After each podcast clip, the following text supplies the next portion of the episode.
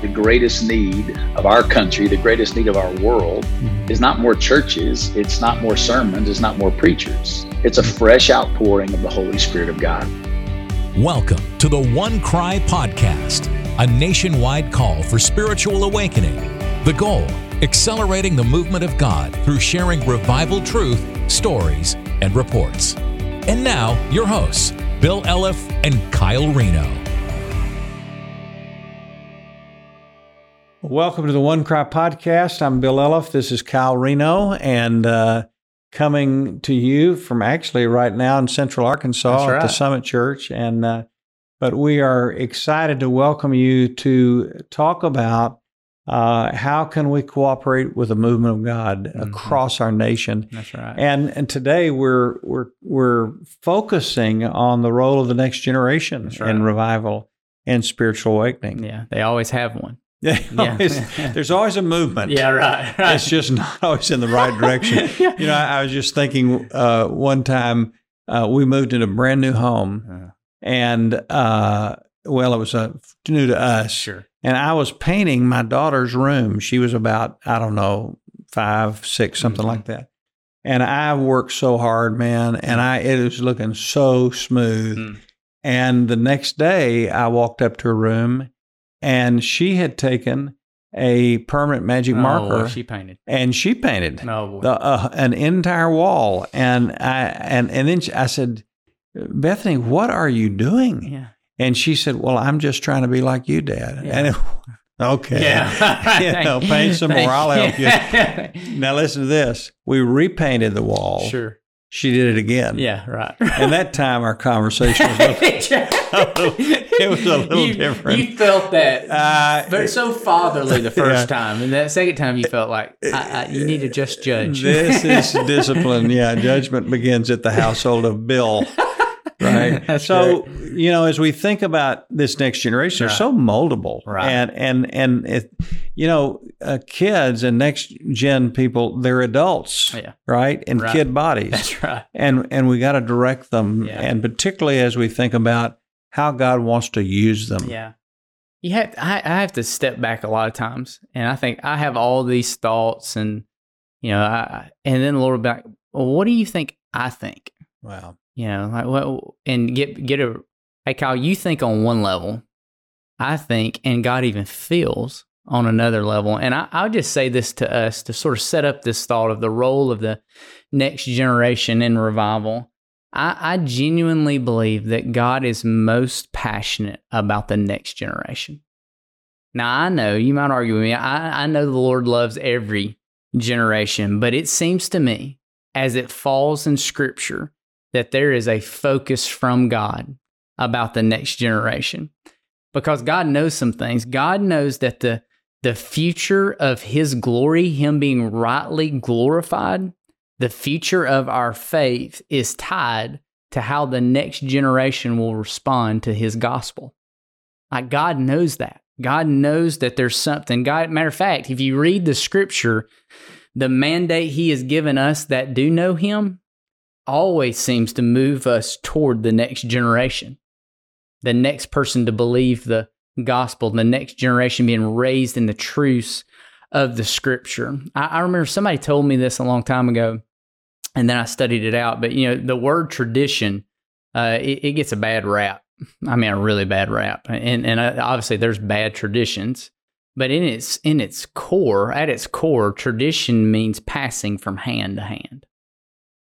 That, that that's what tradition is. And what God has intended is to pass His fame and His glory and His power and His work and what He desires and who He is from generation to generation. And, and let me tell you what I've, I've come in to find, about, find out about the Lord as I look at Scripture.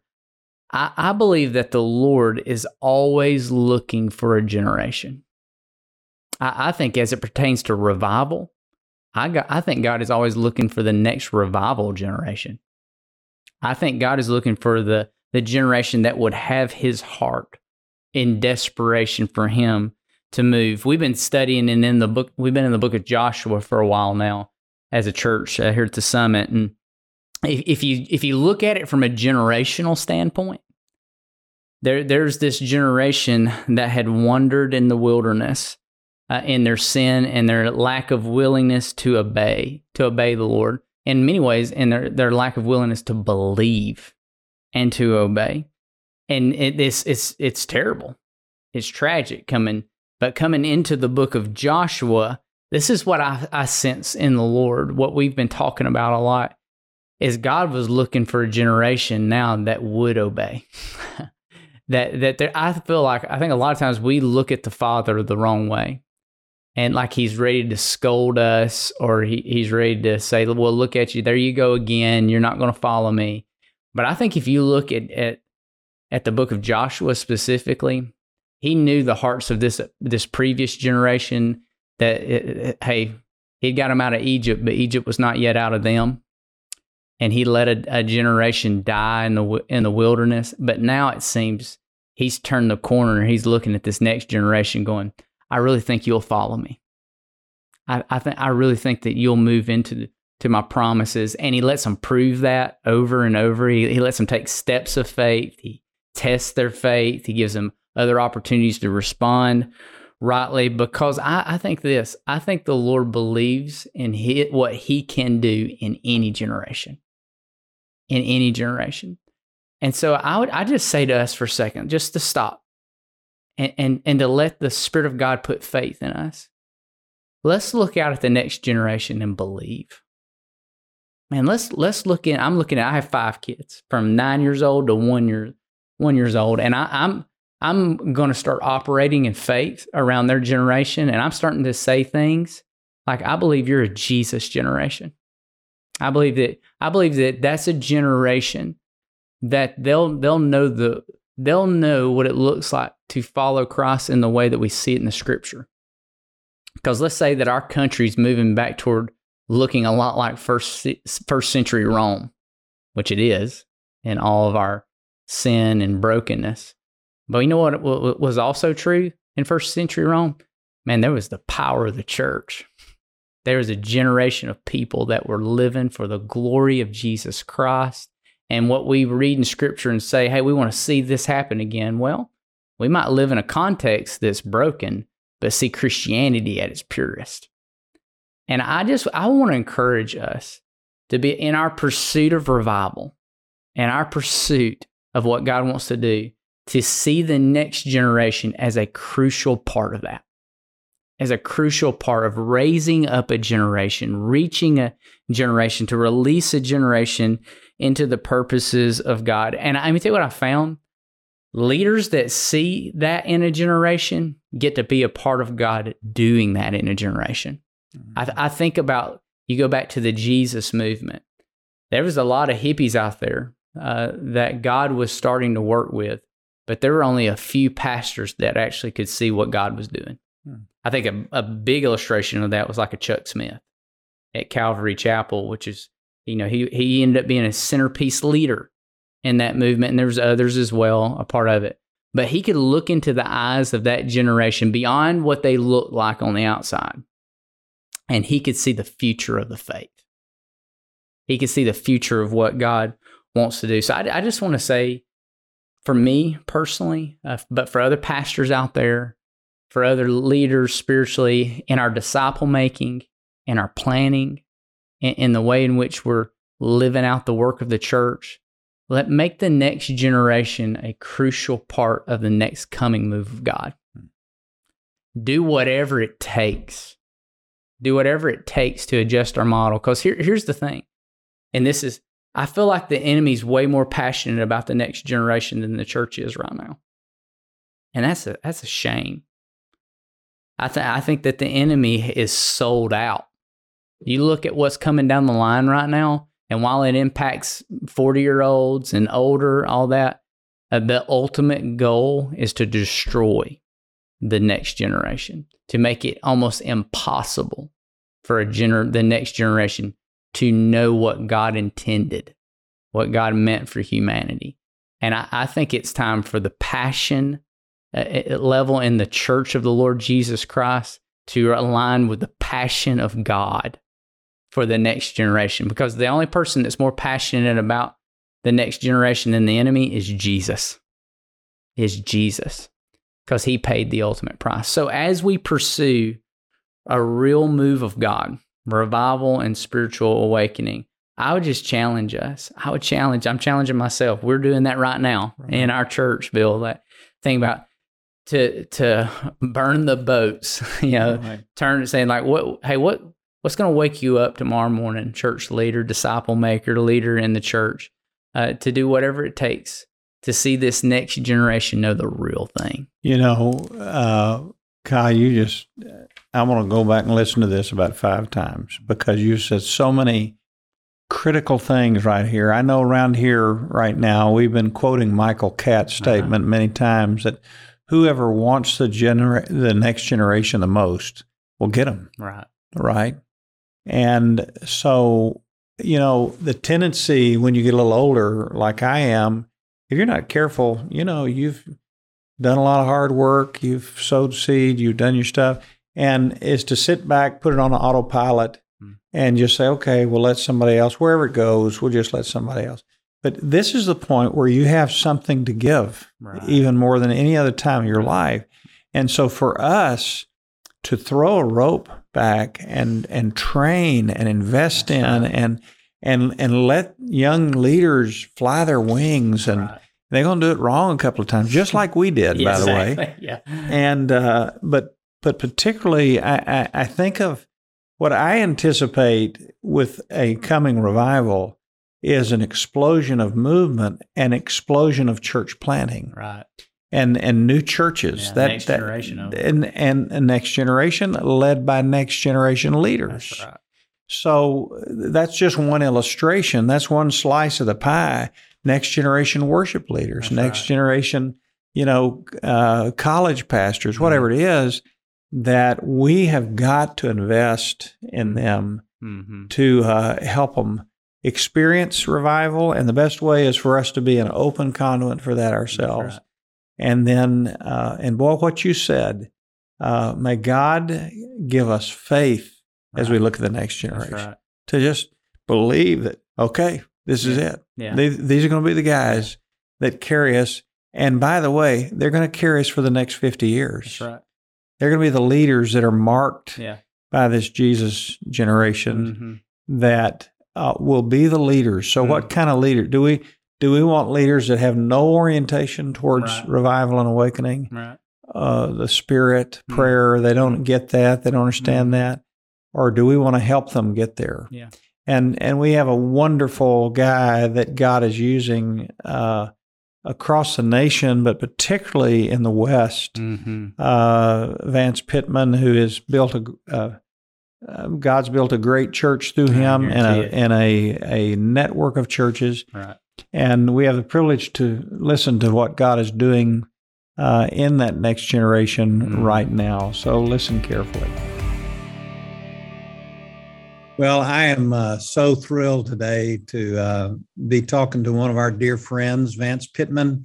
And uh, Vance, uh, to me, you're one of the heroes of the faith. I, I, I just, I knew Vance's dad years ago. In fact, we worked on the church staff together. Great man of God, great Bible teacher, and uh, great church builder. And that D N A uh, is so firmly planted in, in Vance's heart. And Vance uh, went to Las Vegas, and he's going to tell us a little bit about that, planted a great church, Hope Church, out there.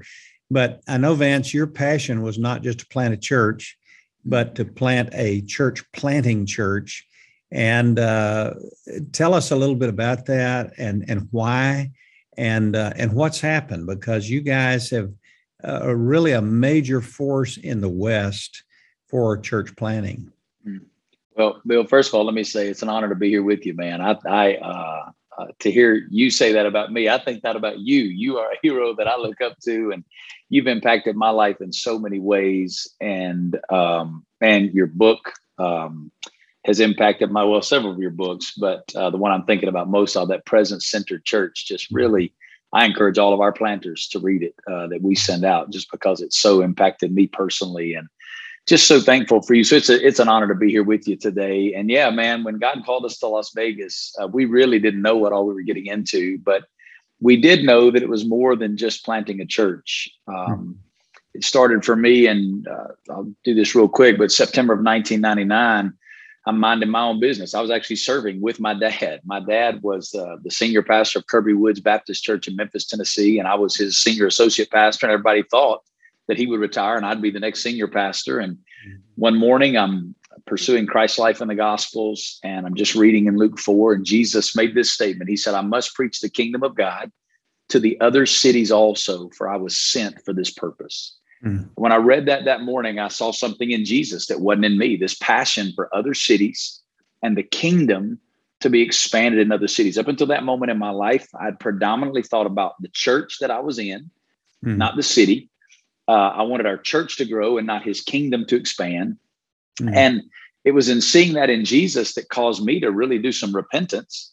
Got mm. my wife, we knelt down in our living room and just said, "Lord, yes, we don't know where, we don't know when, uh, but the answer is yes." And two weeks later, Johnny Hunt, a friend of ours mutually, reached mm. out to me and said, "Vance, our church in Woodstock, Georgia feels led of the Lord to start a church in Las Vegas, Nevada, and God's put it on my heart. You're to be the pastor of that church." So we said yes, a simple prayer of yes, and God filled in the blank with Las Vegas, which couldn't have been further off my radar. I'm from Alabama originally, was in Tennessee when God called me to Vegas. And if you're from there, uh, you don't go to Las Vegas. And if you do, you don't tell anybody. Yeah. But um, and you had to learn a whole new language. A whole new language, Alabama culture, yeah. No doubt, for sure. As a matter of fact, when we started our church in Vegas, people would bring their friends just to hear me talk. They just like, you got to hear this guy's accent. Um, but yeah, we relocated, we, we moved to Woodstock first, and then spent a year there building relationships, developing our team. Then we moved to Vegas, December two thousand. And it was never, like you said, just about planting a church. We believe God had called us to reach the West, uh, and from the West to reach the world. So for us, our, our slogan was Las Vegas, the West, and the world. So we wanted to plant a church that would reproduce and multiply in church planting. Um, and, but I have to tell this story because of what, um, you know, One Cry is all about. Uh, when I first got to Las Vegas, this story shaped everything about who we are. I get to Las Vegas on my first week. I get a telephone call from a lady named Letty Peralta. She's from the Philippines. She said, uh, "Pastor, can I tell you a story?" I said, "Letty, I don't know anybody in Las Vegas. You can tell me any story you want to tell me." Mm-hmm. She said, "Pastor, I'm from the Philippines. I moved to Hong Kong to make money for my family that was very poor." She said, "While living in Hong Kong, I met an American family, moved in with them, became the caretaker of their home." She said, "Over time, that became my extended family, to the point that when they relocated back to America, I moved with them as a part of their family." She said, "We settled in a suburb north of Atlanta, Georgia, called Woodstock, Georgia, and I visited a church called the First Baptist Church of Woodstock, Georgia, about six times." She said, "I heard a preacher, an Indian preacher named Johnny Hunt, preach the gospel, changed my life. I'd never heard that before." She said, "So then we relocate again to uh, Las Vegas, Nevada." She said, "Pastor, I've been in Las Vegas for a year and a half, and I've prayed every day that the First Baptist Church of Woodstock, Georgia would start a church in Las Vegas, Nevada. Would you please tell me who sent you here?" Uh, and Bill, here I sit today, like I sat then, with my jaw just hanging wide open, because none of us knew Letty existed. Wow. And two weeks earlier, I'd loaded everything I owned into a green Dodge minivan in the parking lot of the First Baptist Church of Woodstock, Georgia, moved to Las Vegas. And it just showed us right then that we didn't come to start anything. We came mm-hmm. to get in on something that God was already doing in response to the cries, the prayers of his people. And it was something that God was going to continue to do long after we were off the scene. We wow. were just entrusted for a season to steward God's activity in a local fellowship, in a city, for the glory of God among the nations. And, and I sit here today, we just celebrated twenty years as a church. We've baptized over four thousand people in Las Vegas. Uh, we've started over seventy-four churches now out of our fellowship here in Las Vegas, up and down the West Coast, in cities from Seattle and Denver and Phoenix and San Diego. Uh, we're working on four continents around the world, where we're seeing some radical stuff happen. And I'll get calls and say, "Man, how did you do it?" And here's the honest answer. One lady from the Philippines asked God to do it, and we've been riding away with the favor of God for twenty years. Wow. Wow. One, one day in heaven. Uh, my dad always used to say, one day in heaven, it's going to time for him to get his rewards. And uh, and God's going to look around him and call up a few little old prayer warriors. There's no doubt about it. Letty Peralta will be at the front of the line of the Hope Church story, way in front of Vance Pittman. There's That's no doubt about beautiful. It. It just shows you that God hears and answers prayer. And he, he does. Really uh, wants to do far more than we can imagine if we would just ask. Well, I, I love uh, your understanding and about two things, and and I want you to tell me how they collide in your thinking, okay? One is your understanding of church planning and your passion for that, because uh, so many of the churches, I heard a statistic, eighty-five percent in America were plateaued or dying, and uh, particularly because we're just not planning new churches. We're just not reaching new uh, groups of people. So you, God has really given you uh, great capacity and understanding about that and effectiveness in doing that in the West in a beautiful and around the world in different places. I also know about you, though, that you have this passion for the movement of the Spirit of God in in in bringing revival to the church and spiritual awakening to the lost. And you have an understanding historically about that. And uh, tell us how those two things are kind of connected. Does that make sense? No, it makes perfect sense. Um, I, I, like you, Bill, believe the greatest need of our country, the greatest need of our world mm-hmm. is not more churches. It's not more sermons. It's not more preachers. It's a fresh outpouring of the Holy Spirit of God. We need the wind of God to move. We need an outpouring. We need uh, uh, an awakening. We need revival. We need God to do what only God can do. And here's what I know. We cannot create movement. Yeah, we can't.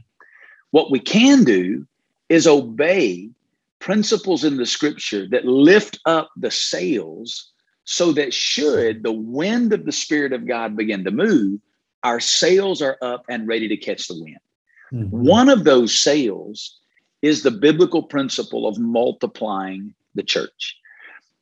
Again, we can't create movement, but what we can do is obey the principle of multiplying the church. And should the wind of the Spirit of God begin to blow, then our sails are up and ready to catch the wind. Um, we know this. The mission of God to us is to make disciples. Right. That's what we've been called to do, to make disciples of all nations. But here's the reality. When disciples are made, when you look at the New Testament model, churches are born. We got this thing backwards in the arena of church planning today. We talk about planting churches so we can make disciples that engage cities. Well, that's upside down. When you look at biblical missiology, Paul started with a city. He engaged cities with the gospel, and disciples were made, and then churches were born as a byproduct of disciples being made by engaging cities with the gospel. As we obey the biblical principles of engaging cities with the gospel and see disciples made, should the wind of the Spirit of God choose to blow, there could be a rapid multiplication of the church, as we saw in the early church when they went from one hundred twenty to one hundred thousand believers in Jerusalem in six months. And then from there to, to most of the known world within a period of forty years. Mm-hmm. So um, these things are, are, are linked together. Where there's no church planting structure strategy in place, you cannot accomplish the mission of God. Um, but the mission of God won't be accomplished apart from the movement of God, and we can't create that. We can simply obey the principles of multiplication.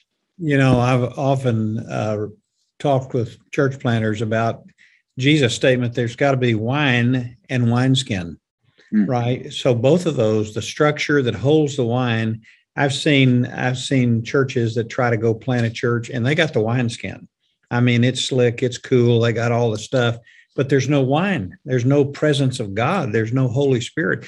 And then I've seen guys that are really want to do what the Spirit wants them to do, but but they're not cooperating in developing biblical wineskins yeah. to hold that and new wineskins. I, you know, during the Jesus movement, uh, that that most historians that study this would say that that movement was aborted. It was short-lived, could have gone on for a longer time, but the church, by and large in America, um, resisted because of the new, you know, guitars in the church, hippies getting saved, you know, potheads coming into the church, yep. and, and they didn't like it. And so they kept their old wineskin and died. Yep. And then you had some guys like Chuck Smith out in California who just adapted the wineskin and exploded yeah. and, and started so many churches and music and all these different kinds of things. So This is this is really critical, you know. No, it's absolutely critical. It's, it's interesting you mentioned Chuck Smith and Calvary Chapel. Before I moved to Las Vegas, I mean, I was in the Bible Belt. I'll be totally honest. I'd never heard of Calvary Chapel. Wow. Um, I didn't know anything about it. I, I was born in nineteen seventy-one, so I was too young to really remember the Jesus movement and what that was. Now, as a student of revival and history, the closest thing the Western United States has ever seen to uh, movement was the Jesus movement. Right. All the great awakenings in America have happened in the New England states, on the East Coast. We've never seen that in the West, which is one of the reasons why when God called me here, I was so excited, because if you study movement globally, movement always happens in a pre-Christian context, not a post-Christian context, a pre-Christian context. The last pre-Christian context left in America is the Western United States. Oh. All of the New England states all is post-Christian. The Bible Belt is becoming post-Christian, but the West is still largely pre-Christian. The closest thing we've ever had to movement was the Jesus movement. The only lasting fruit of that is Calvary Chapel. There were seventeen hundred Calvary Chapels, this church planting movement that began out here on the West Coast in the midst of the Jesus movement. But th- that again answers your question. Um, the link between church planting and movement, the only sustaining impact of real movement are the churches that are planted. There's right. nothing left of the Jesus movement except for those churches that were planted that are still engaging in the mission of God for the glory of God. So we have to connect those things together. But I'm so excited because of what I'm seeing happen in the West. I think the West is the hope for America to see a move of God again. And it will have to be different, because as I've moved here and seen people come to Christ, I had to rethink church because it doesn't fit in the box. For example, you and I partner with the Southern Baptist Convention, the International Mission Board. Well, we started leading people to Christ in Las Vegas who didn't fit the paradigm or the protocols of, I mean, basically for a long time, they've changed all this now. But the International Mission Board, if you wanted to be a missionary, you had to grow up going to Bible school. You had to grow up in R As and G As. You could have nothing in your background. Where we're leading the Apostle Paul to Christ out here in Vegas, murderers. It would make a really effective missionary, by the way. Exactly. But he wouldn't have fit the paradigm that we've created as the sending pipeline. And the church has got to react to that and respond. But I do believe that we're seeing the seeds in the West of a move of God that could become radical and like the stuff that you read in the first century. In, in light of in light of all that you've said today, as we kind of bring this to a close, and you're going to be uh, with us on another program, so we're excited about that. Um, but in light of what we're talking about today, what would you say to the listeners here? We've got a lot of pastors, a lot of Christian leaders, and and uh then what should we be doing to advance church planting and movement? What, what, how can we cooperate with God and as the wind begins to blow? Well, and I'll talk some about this on, on another one that we're going to do together. But I mean, obviously, the first thing we all need to do is we need to join in God's activity through the vehicle of prayer. Right. Uh, God has chosen to move in response to the prayers of his people. We don't have to like that. We don't have to understand that, but it's just what he does. Mm-hmm. And there's something about God's activity getting on our heart as we begin to cry out to him in prayer. What's on his heart moves to our heart through the vehicle of prayer. Mm-hmm. So you can join in through prayer. And then what I would say about church planting is put your foot in the water. Um, wherever you are on the journey or spectrum of planting churches, take a step. Uh, any way we can help you. You can email me, Vance at hope church l v dot com. We'll help you connect with a planter. We have trainings. We have uh, intensives. We have trainings for not only planters, but for sending churches, what it looks like to be a sending or partnering church. Any way we can help you uh, do that, we'd love to help you do that uh, because it's just about taking that first step. And I will tell you, it'll change your church. I'll, I'll tell one quick story, Bill. When we started Hope, there was a very traditional church in a small town in Tennessee that was one of our partners. They jumped in with us, came out here, got involved in prayer walking the city and doing servant evangelism. The people went, wait a minute, why can't we do this in our city? They got so excited about it in Las Vegas. They took it back to their small town, and their small town began to do it and planted a church out of their church in a small town in Tennessee where their church had never planted a church before. So it can bring life to your church to take this step to get involved. And the coolest thing is the smallest church, uh, maybe in a small town that thinks, well, we've we've talked to everybody in our town, can impact the world. That's right. By partnering with others. That's it. The yeah. size of your church does not determine the significance of your church. Wow. The size of your mission determines the significance of your church. That's and all cool. of us have a mission that is massive. Yeah. And, you know, I've got, Vance, as you know, because you're you're helping them, I've got uh, four of my sons that are church planters, two in Colorado, two in Seattle. And, uh, you know, people don't understand what one church coming alongside a church planter with financial help, with prayer help, with, yeah. you know, coming out on mission trips. So what it does, it's just, uh, particularly in the West where things are so incredibly expensive and uh, it's tough, you know, it's tough. And these guys need encouragement and, and prayer and support in uh, extraordinary ways. Amen. Well, Vance, we're just really excited to talk to you today. And uh, you are, uh, you are a, a great force in God's hand for the kingdom, and and we're praying for you all the time. And uh, I wonder if you just uh, close us out by praying uh, for these things. All right, just for these. Yeah, I will. What we're talking about. I will. Lead us.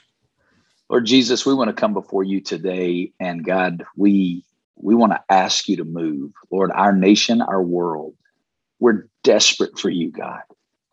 We ask you to move in fresh ways, in new ways, in power.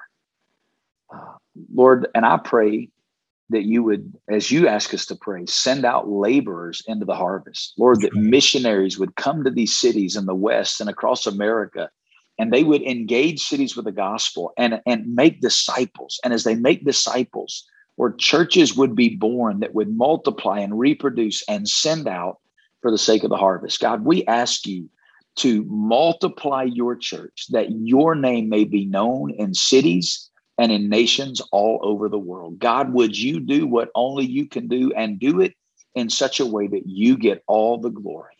Mm-hmm. Lord, thank you. Lord, I pray for church planters that are listening to this today, that are discouraged after the year of COVID and politics and everything that we went through last year. And God, I just pray for them today, that you would encourage them, let them know you've not forgotten them, and that they are a critical part of your plan to reach the world with the gospel. Mm. Lord, thank you for what you're going to do. And it's in the name of Jesus we pray. Amen. Amen.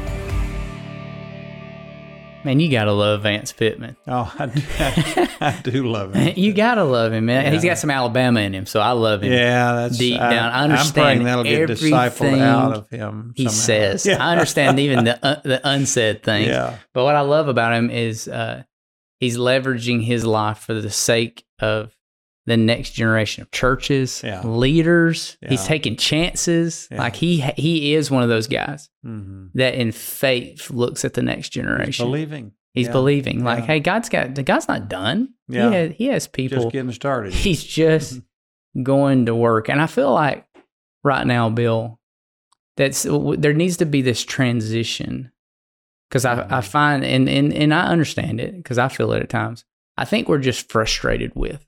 We're frustrated with the next generation, and and, and there's things to be frustrated about because yeah. of what's coming up. But to move and say, no, but I'm going to have faith for yeah. the next generation, what God wants to do. And, mm-hmm. and to get there, I got to pray.